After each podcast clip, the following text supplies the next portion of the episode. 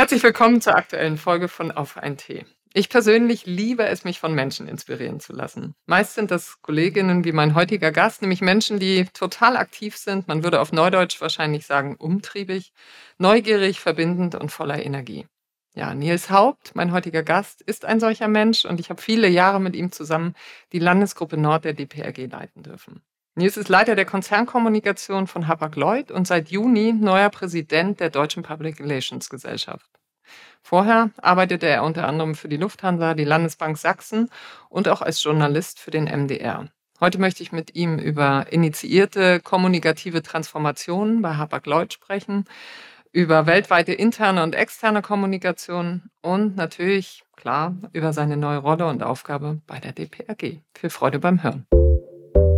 Auf einen Tee mit Andrea Montua.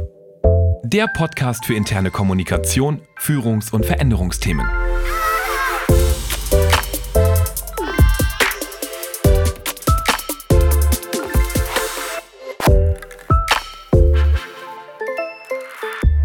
Nils, ich freue mich total, dass du heute hier bei uns im Podcast zu Gast bist. Herzlich willkommen. Ja, danke für die Einladung. Sehr, sehr gern. Wir kennen uns jetzt ja schon ganz schön lange. Ich äh, habe irgendwie aufgehört, die Jahre zu zählen, aber es sind schon einige. Und ich habe ehrlicherweise gerade jetzt erst bei der Recherche erfahren, dass deine heimliche Leidenschaft eigentlich das Theater ist und gar nicht so sehr die Germanistik oder die Kommunikation.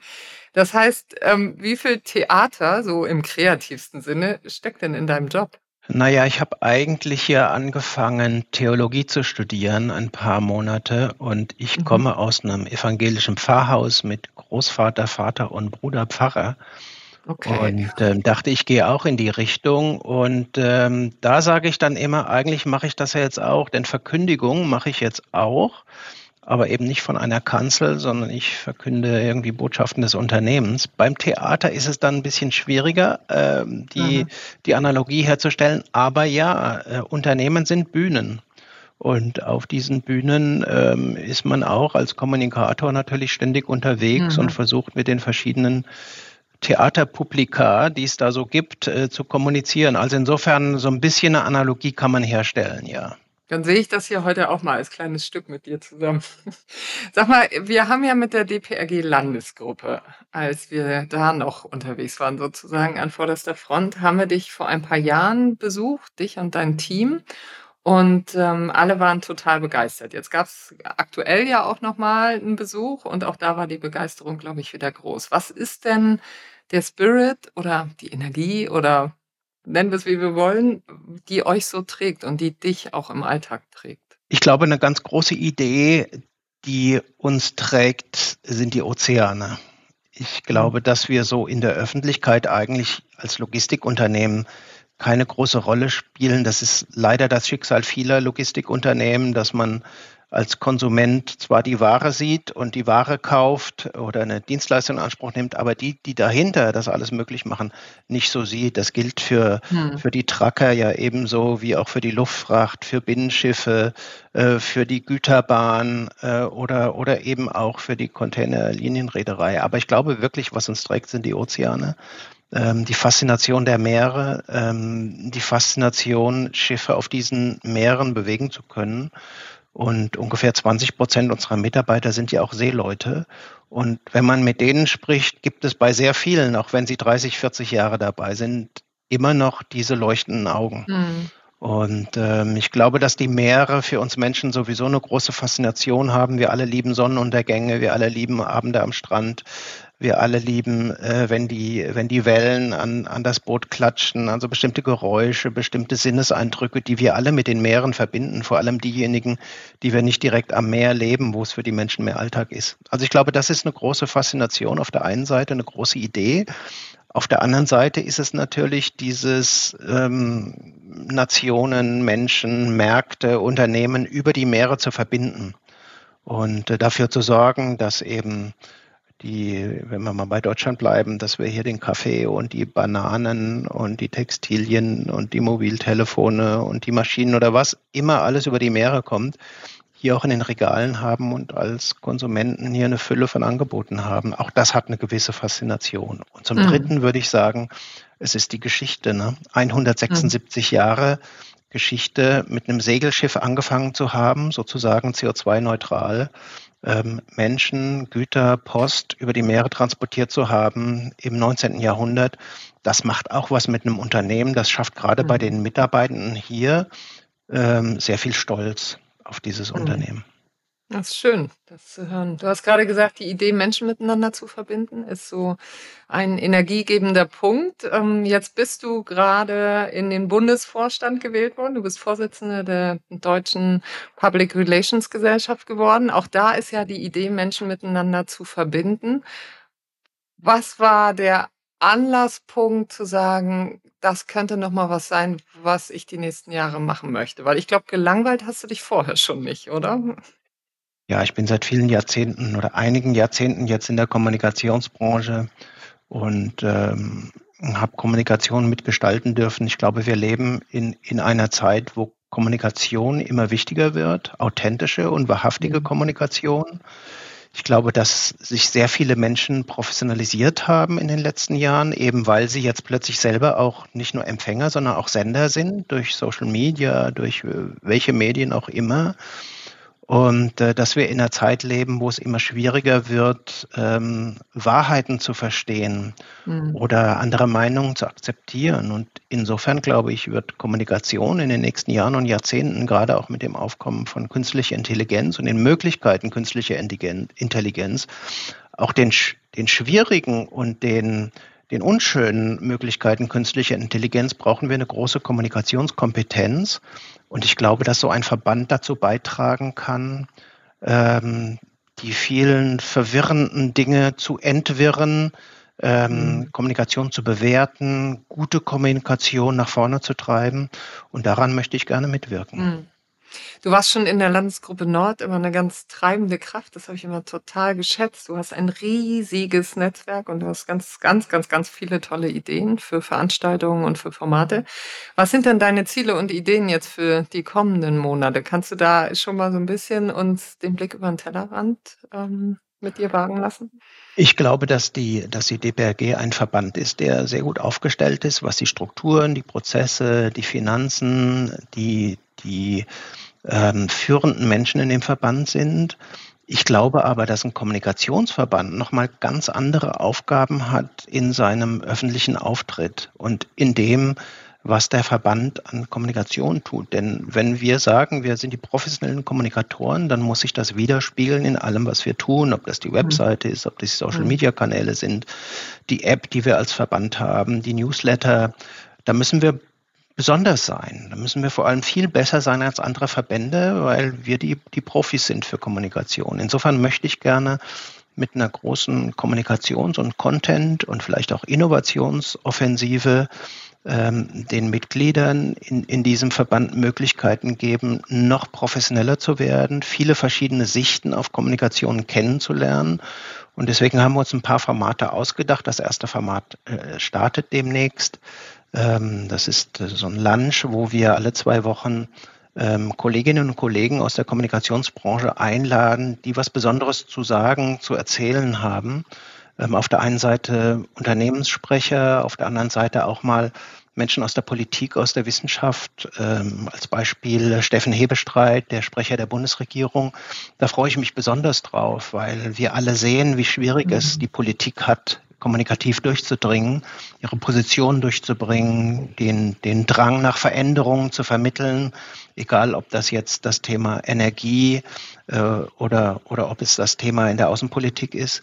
Und ähm, das wird sicher ein spannendes Gespräch. Aber auch Unternehmenssprecher, äh, Wissenschaftler, ähm, sie zu befragen und unseren Mitgliedern Möglichkeit zu geben, auch Fragen zu stellen und sich und äh, viele Dinge zu erfahren. Das zweite Format an dem wir arbeiten, ist ein wöchentlicher Newsletter, wo wir versuchen wollen, auch auf sehr aktuelle Kommunikationsthemen einzugehen und die zu bewerten, um ähm, auch einen, einen Akzent zu setzen in der öffentlichen Kommunikation. Ähm, mhm. Und zum Dritten ähm, wollen wir auch gerne unseren Mitgliedern die Möglichkeit geben, sich fortzubilden, zu lernen, ähm, in, in verschiedenen virtuellen Formaten Menschen kennenzulernen, ob das aus dem In- oder Ausland ist, die sich mit bestimmten Themen beschäftigen. Ich habe kürzlich einen sehr interessanten amerikanischen Professor kennengelernt, der sich damit beschäftigt, wie ähm, beispielsweise Russland, der Iran, Nordkorea, aber auch einige demokratische Länder ähm, diese Trollfabriken haben mhm. und ähm, wie Trolle, ob das automatisierte oder auch menschliche Trolle sind, wie sie versuchen, mit bestimmten Informationen Meinungen zu beeinflussen. Und wir wissen, wie der amerikanische Wahlkampf beeinflusst wurde von mhm. Russland oder auch von anderen Mächten. Und ähm, es wird interessant sein, diesem Professor mal zuzuhören, wie man solche Dinge enttarnen kann und wie es ihnen gelungen ist, diese, diese Trollfabriken zu entlarven. Mhm. Ich glaube, dass wir eine hohe Sensibilität brauchen in der Öffentlichkeit dafür, dass wir auf sehr vielfältige Weise desinformiert werden. Mhm. Deswegen äh, stehe ich auch für eine Erhöhung unserer Medienkompetenz, auch und gerade mhm. für unsere Mitglieder, denn wir sind die Experten und wir sollten diejenigen sein, die, die der Öffentlichkeit auch vermitteln können und müssen, auf was man achten muss, wenn es um öffentliche Kommunikation geht. Spannend. Ich freue mich drauf das zu erleben in den nächsten Monaten. Ähm, wie du gerade schon sagtest, du stehst für was. Ähm, das ist tatsächlich auch in deinem langjährigen Job bei Hapag-Lloyd ähm, der Fall gewesen und ist es nach wie vor. Ihr arbeitet heute nach dem Newsroom-Prinzip. Ähm, ich weiß, dass du selber auch ein großer Fan bist von dem Newsroom-Prinzip. Was ist denn sonst noch alles bei euch bei Hapag-Lloyd ähm, ja sozusagen an die Modernität angepasst worden, an aktuelle Entwicklungen? Ähm, wo steht ihr ihr gerade mit eurer Kommunikation? Kannst du da einmal die HörerInnen abholen? Ich würde mal gerne damit anfangen, ähm, wie Reedereien eigentlich sonst grundsätzlich in den vergangenen Jahren kommuniziert haben, mhm. denn das war kein Meisterstück, wenn man sich auch im Vergleich, im Wettbewerb anschaut, wie, wie die Branche kommuniziert hat. Das, die Branche ist sehr aufgeteilt. Es gibt ein paar Familienunternehmen, die zu den größten der Welt gehören. Die sind per se schon mal sehr zurückhaltend in der Kommunikation, sind auch nicht börsennotiert und die sehen gar keine Notwendigkeit, groß zu kommunizieren und transparent zu sein. Es gibt sehr viele asiatische Reedereien, die auch überhaupt keine äh, Notwendigkeit darin sehen. Und dann gibt es ein paar Europäer, die per se als Reedereien auch in der Vergangenheit immer sehr zurückhaltend waren, eher defensiv, nicht die Öffentlichkeit gesucht haben. Und das Unternehmen Habak-Lloyd auch aus dieser Ecke herauszuholen mhm. und ähm, zu einem Unternehmen zu machen, das proaktiv kommuniziert, ähm, das transparent kommuniziert, das die Öffentlichkeit sucht und, und zeigt, was, was diese Reederei macht, auch offen ist für Kritik, auch sich Diskussionen stellt. Ähm, das war, glaube ich, die größte Entwicklung, die wir in den letzten zehn Jahren gemacht haben, dass wir tatsächlich eine hohe Transparenz haben. Ich glaube, wir sind die einzige Reederei weltweit, die alle drei Monate ihren über 100.000 Kunden in der Welt die Möglichkeit gibt, mit dem CEO direkt live mhm. zu kommunizieren in einer, in einer ähm, äh, Teams-Konferenz. Alle drei Monate transparent allen Medien der Welt offen steht in der Diskussion mit dem CEO. Der stellt sich den Fragen auch quartalsweise, auch per Teams. Ähm, da haben wir ganz viel gelernt, auch durch die Pandemie. Nachdem Teams sich durchgesetzt hatte, haben wir die Möglichkeiten erkannt und jetzt auch genutzt, die Welt noch stärker zu verbinden, mhm. gerade auch die Journalistenwelt stärker zu verbinden. Wir würden heute nicht mehr eine Pressekonferenz in Hamburg machen, wo dann nur deutsche Journalisten sitzen, sitzen, sondern wir würden natürlich das über Teams machen und haben dann die Möglichkeit, wenn man es nachmittags deutscher Zeit macht, eben auch die amerikanischen und lateinamerikanischen Journalisten mhm. dabei zu haben. Und das ist eine Riesenchance. Ähm, wo stehen wir sonst? Wir, wir sind ähm, eine Reederei, die sich Social Media sehr stark geöffnet hat. Wir verstehen Social Media nicht als Schaufenster nach draußen, sondern wir verstehen Social Media als Form der Interaktion mit den Nutzern. Deswegen war es für uns auch relativ konsequent vor ein paar Wochen, nachdem wir die Datenschutzbedenken ausgeräumt haben im Haus, äh, dass wir uns für TikTok geöffnet haben und auf TikTok angefangen haben. Da mag man sich fragen, wieso ist eine Reederei auf TikTok? Und die gleiche Frage hat man der Tagesschau ja auch gestellt vor ein paar Jahren.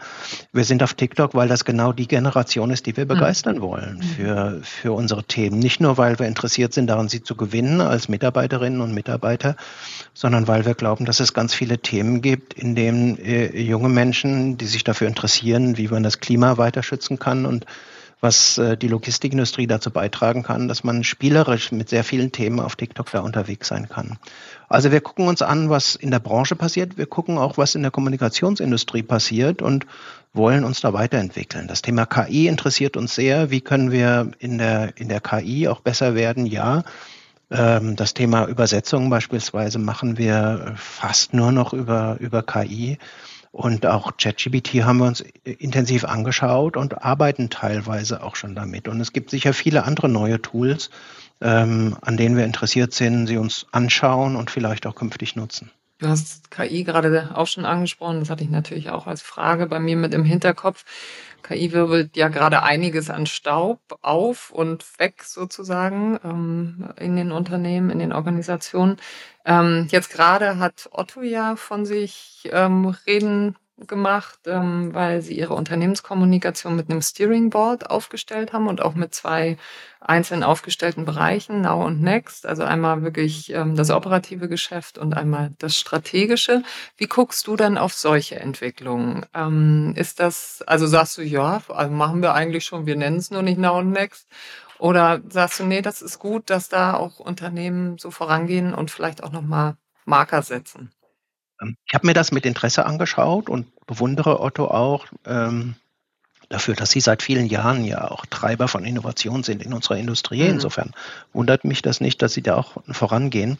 Ich muss aber dazu sagen, dass wir uns erst vor drei Jahren für das Newsroom-Prinzip entschieden haben und dass äh, man uns von Anfang an gesagt hat, dass bis das lebt, dauert das zwei bis drei Jahre. Und das kann ich jetzt sagen, dass, dass es bei uns lebt und dass es funktioniert.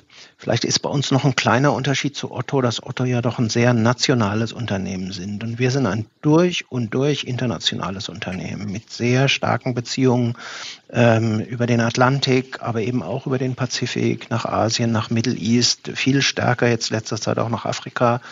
Und vielleicht ist es da dann doch nochmal wichtig, dass man all diese verschiedenen Verbindungen und die, die globale mhm. Welt in einem Newsroom aus meiner Sicht noch im Moment besser abbilden kann. Mhm. Und insofern, ja, ich gucke mir das interessiert an. Vielleicht werden wir uns das auch nochmal genauer angucken. Vielleicht wird man Dinge davon übernehmen. Aber ich sehe im Moment keinen Anlass, an dem Newsroom-Prinzip bei uns etwas zu ändern.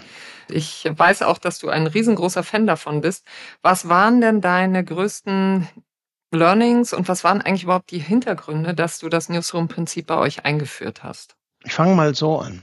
Als wir uns ähm, mal zusammengesetzt haben vor einigen Jahren, um zu überlegen, was läuft denn bei uns besonders gut, was läuft nicht besonders gut.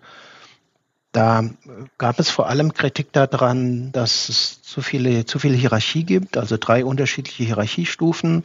Typisches, äh, typisches Beispiel ist dann sowas wie, also der Kollege, die Kollegin schreibt einen Text, das geht dann an den Teamleiter, der Teamleiter gibt es dann nochmal an mich, ich gebe es dann zurück, dann wird der Text nochmal geändert, dann kriege ich die finale Fassung nochmal das war sicher nicht ganz optimal. Zweitens, zu wenig eigene Verantwortung, zu wenig eigene Freiheit, zu viele Silos, wenn man drei Teams hat und ähm, man hat ein großes Thema wie, ich sag mal, beispielsweise eine Schiffstaufe.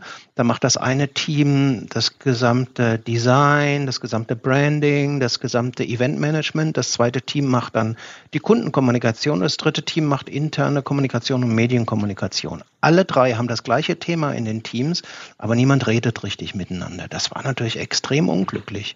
Und deswegen ist die Idee, die Hierarchien abzuschaffen, Teams abzuschaffen und bei, wir sind nur 16 Leute, bei so einem kleinen Team eben ein großes Team zu schaffen, wo alle miteinander immer miteinander reden, wo man viel mehr Freiheiten gibt. Das heißt, ich muss jetzt auch nicht mehr unbedingt jeden Text lesen, sondern wir vertrauen den Mitarbeitern. Ihr habt die Kompetenz, ihr habt das Wissen, ihr dürft Fehler machen, möglichst nicht sehr oft oft, aber wenn man innovieren will, dann muss man eben auch neue Dinge probieren und dann dürfen Fehler passieren. Und mit dieser neuen Umgangs-, der neuen Kommunikations- und der neuen Fehlerkultur dann in den Newsroom zu starten, hat uns überzeugt. Ähm, es gibt auch Nachteile. Ein Nachteil ist beispielsweise, wenn man keine Hierarchien mehr hat, dann gibt es auch wenig Karriere oder Aufstiegsmöglichkeiten. Danach fragen ja oft junge Leute, was ist denn meine nächste Chance? Wo kann mhm. ich denn mhm. den nächsten großen Gehaltssprung, den nächsten großen ähm, Sprung machen, um aus einem Manager einen Senior Manager oder einen Director zu machen? Das ist im Newsroom-Prinzip natürlich dann schon eher ein bisschen schwieriger. Und mit diesen Fragen beschäftigen wir uns und mit diesen Entwicklungen, wie wir einfach noch unsere interne Kommunikation verbessern können und wie wir vor allem auch was Kundenkommunikation angeht. Das machen wir ja auch bei uns. Also die gesamte, äh, das gesamte Thema mit von Messen bis über die, die täglichen News an die Kunden, bis über die Newsletter, bis über irgendwelche Marketingbroschüren heute fast nicht mehr in Print, sondern fast auch, alles auch online. Ähm, das ist ein sehr komplexes Thema und wir haben uns das klare Ziel gesetzt, wir wollen da die Besten in unserer Branche werden. Und das setzt natürlich voraus, dass man immer wieder guckt, was machen die anderen und was passiert in anderen Branchen, hm. wo wir Steel with Pride machen können und Dinge innovativer, schneller, besser machen können. Du hast vorhin schon gesagt, ihr seid ein wahnsinnig internationales ähm, Team und auch eine wahnsinnig internationale Organisation. Wie habt ihr euch denn aufgestellt, ähm, um diese Internationalität auch wirklich gut abdecken zu können?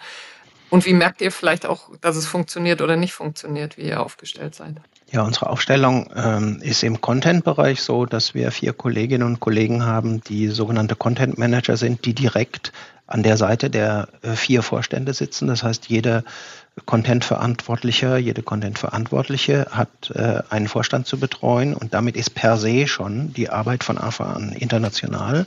Das heißt, alle Vorstände haben Themen, die, die äh, global sind. Ähm, alle Content-Kolleginnen und Kollegen sind auch gleichzeitig Pressesprecher, also können und dürfen, sollen mit, direkt mit den ähm, Pressevertreterinnen und Vertretern reden. Ähm, in den anderen Bereichen haben wir ähm, diese sogenannten Kanäle.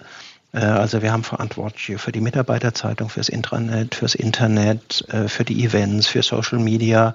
Und äh, die sind auch global zuständig für alle Beiträge, für alle Fragen zu den jeweiligen Kanälen plus wir haben sechs Weltregionen und in einigen dieser Weltregionen haben wir nochmal Kommunikationsleute etabliert, die dann direkt Themen zuliefern oder auch Themen bearbeiten aus den Regionen. Beispielsweise haben wir eine Kollegin in den USA, die für Nordamerika zuständig ist.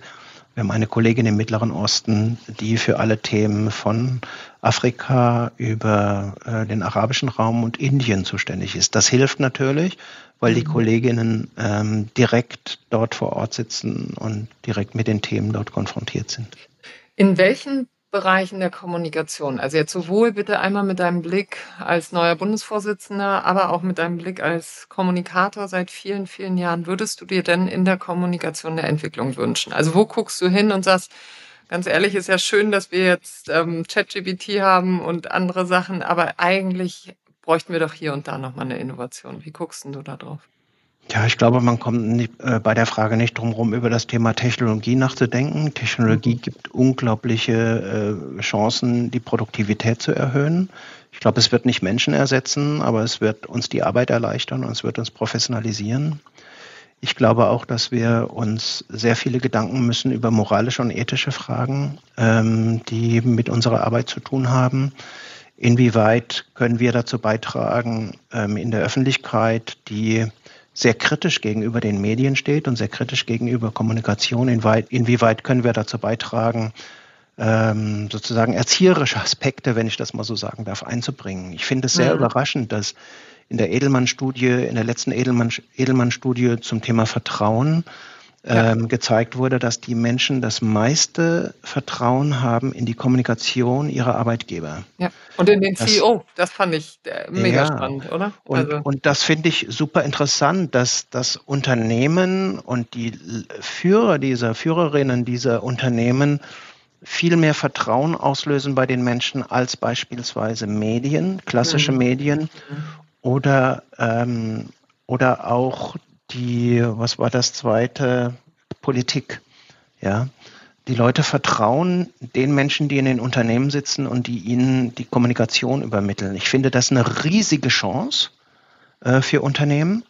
Ich finde das auch eine riesige Verantwortung für Unternehmen, ne? glaubwürdig, mhm. authentisch mhm. zu kommunizieren.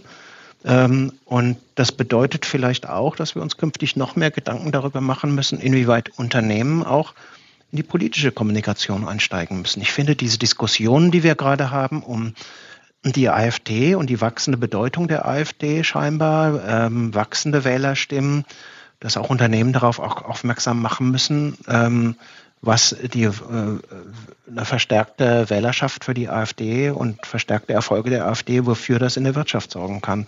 Es gibt einige CEOs, die sich das zu Herzen genommen haben und ja. da sehr klar kommunizieren. Ehrlich gesagt, ich würde mir dazu noch mehr Stimmen wünschen.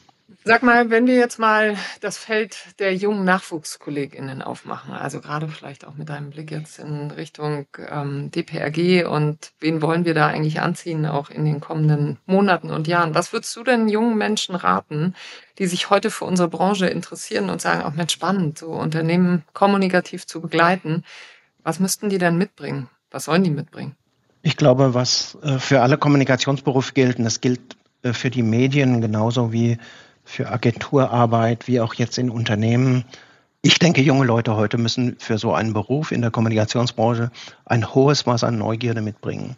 Ähm, denn äh, darf ja niemand erwarten, dass man Anweisungen kriegt, die setzt man dann um, sondern es geht darum, mit einer hohen Kreativität und Neugierde Themen zu entdecken, Themen weiterzuentwickeln, Themen in verschiedenen Bereichen und Kanälen zu spielen und da halte ich Neugierde und Kreativität für unglaublich wichtig. Für mich persönlich, wer für mich arbeiten möchte oder in unserem Unternehmen arbeiten möchte, da halte ich eine, eine hohe äh, Konzeptions- und Schreibkompetenz mhm. auch für, für ganz wichtig.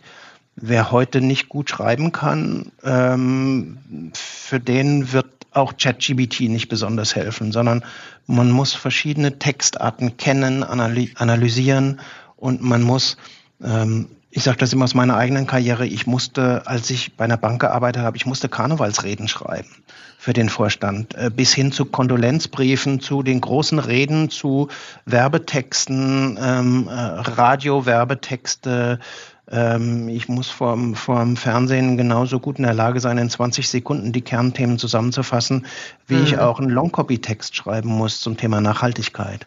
Und diese Kompetenz bekommt man vor allem, wenn man sich sehr früh in seinem Leben mit sehr viel verschiedenen Textsorten beschäftigt. Und deswegen bevorzuge ich auch, wenn ich Tipps geben soll, immer zu sagen, lest einfach sehr viel. Und wahrscheinlich ist es eben nicht nur die berühmten 95 Minuten auf TikTok äh, zu verbringen, die 18- bis 24-Jährige täglich auf dem Kanal verbringen, sondern es ist wahrscheinlich gut, eine Zeitung zu lesen, ob online oder in Print. Es ist wahrscheinlich gut, sich auch mal ein Buch von Thomas Mann rauszusuchen, wie es auch gut ist, Comics zu lesen, um mhm. diese Variabilität von Sprache zu verinnerlichen. Und äh, deswegen ist mein Rat an junge Leute immer, beschäftigt euch mit ganz vielen verschiedenen Textsorten und dann werdet ihr eine hohe schreiberische Kompetenz ja. entwickeln. Und natürlich, glaube ich, ist es, ist es ganz wichtig, auch eine, eine hohe Frustrationstoleranz mitzubringen. Ja, das stimmt. Ähm, viele der Texte, die ich geschrieben habe, sind wahrscheinlich nie erschienen. Äh, mhm. Äh, viele der Texte, die ich mal geschrieben habe, sind durch unglaublich viele Redaktionsprozesse mhm. verstümmelt worden und sind dann nicht mehr so gewesen, wie ich sie mal selber geschrieben habe. Man muss sich daran gewöhnen, dass es Abstimmungsprozesse gibt. Man muss sich daran gewöhnen, dass Medientexte verändern, dass vorgesetzte Themen verändern, Texte verändern.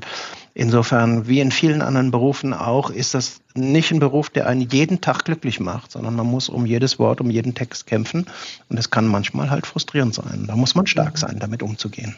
Frustrationstoleranz ist ein guter Punkt. Ich würde gerne einmal etwas privater werden, wenn ich darf. Ähm, du musst ja in deinem Job ganz wahnsinnig viel reisen, hast auch irre viel zu tun, also bist irgendwie immer on sozusagen, ist zumindest mein Gefühl.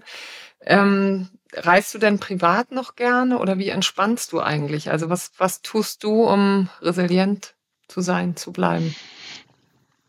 Als ich 2012 von Lufthansa ähm, nach äh, USA geschickt wurde, um die Kommunikation des Konzerns für Nord- und Südamerika zu übernehmen, habe ich mich mit sehr viel Neugierde und Interesse in äh, Lateinamerika engagiert, war in sehr vielen Ländern dort unterwegs, habe dann in diesen Jahren Spanisch und Portugiesisch gelernt und bin von daher ein ganz großer Freund der lateinamerikanischen Kultur mhm. und bin sehr viel in meiner freien Zeit auch in diesen Ländern unterwegs. Mein Favorit ist Kolumbien, weil ich dort Spanisch gelernt habe. Ähm, ich bin aber auch begeistert von Ecuador oder Peru, äh, von Chile oder von Brasilien, aber auch von, von Ländern wie Mexiko oder Panama. Also es gibt in diesen Ländern sehr viel äh, zu entdecken und wenn man die Sprache spricht, wächst man auch sehr schnell in diese Gesellschaften mhm. hinein.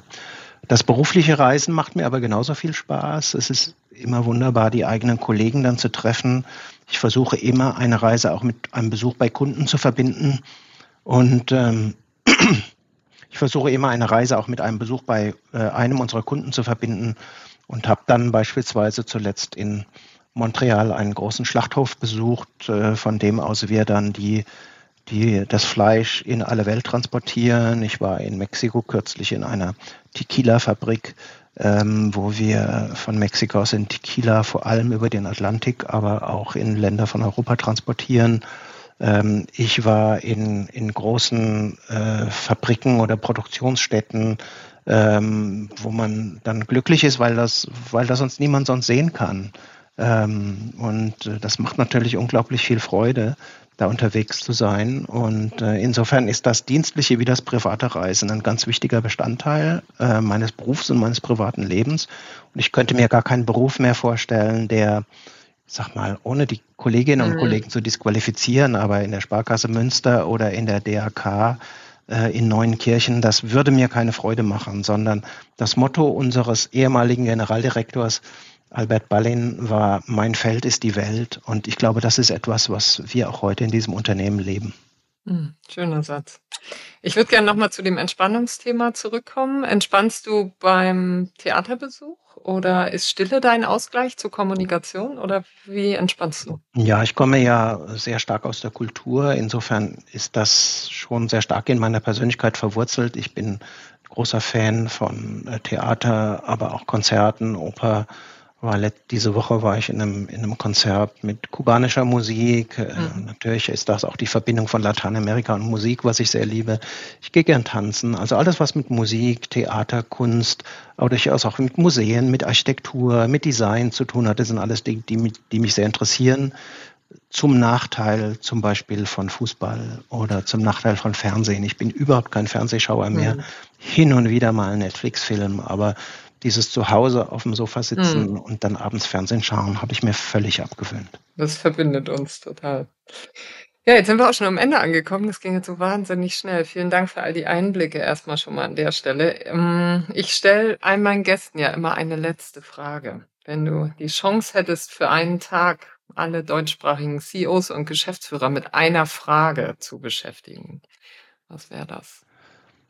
Ich hatte dieser Tage ein Fernsehinterview und ähm, die beendeten das Interview äh, mit der Frage, was heißt Mensch sein? Und da musste ich ganz lange überlegen, wie ich diese hm. Frage beantworte. Und das hat mich sehr fasziniert, dass es in, einer, in einem langen Beitrag, ich glaube 90 Minuten, wo es um das Thema Nachhaltigkeit geht, dass die Journalisten äh, mir am Schluss diese Frage gestellt haben. Und das fand ich eine super interessante Frage und die Frage, finde ich, sollte man eigentlich jedem anderen auch stellen und die würde ich wahrscheinlich auch CEOs stellen. Mhm. Was bedeutet Menschsein heute? Coole Frage. Wie hast du die beantwortet? Darf ich das fragen?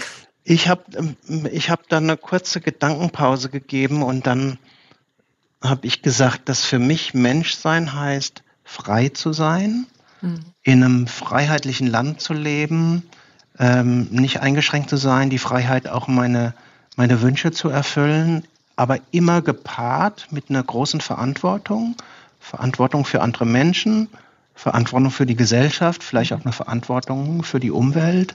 Und dass diese Paarung von frei zu leben mit dem, mit der Verbindung zu Verantwortung wäre jetzt meine äh, Definition von Menschsein. Ich bin auch ein religiöser Mensch, vielleicht hätte ich noch religiöse Kategorien damit verbunden, aber das habe ich mir verkniffen. Mhm. Ähm, aber Vertrauen oder Verantwortung mhm. und Freiheit, glaube ich, wäre meine Definition. Mhm. Sehr werteorientiert. Vielen Dank jetzt für die Einblicke. Hat Spaß gemacht. Schön, dass du dabei warst. Dankeschön. Das war Auf einen Tee mit Andrea Montua. Der Podcast für interne Kommunikation, Führungs- und Veränderungsthemen. Mehr Infos zum Podcast findest du auf www.aufeinent.de. Um keine Folge zu verpassen, kannst du den Podcast kostenfrei in jeder Podcast-App, bei iTunes und Spotify abonnieren. Wir freuen uns über Feedback und Anregungen per Mail an feedback at aufeinent.de.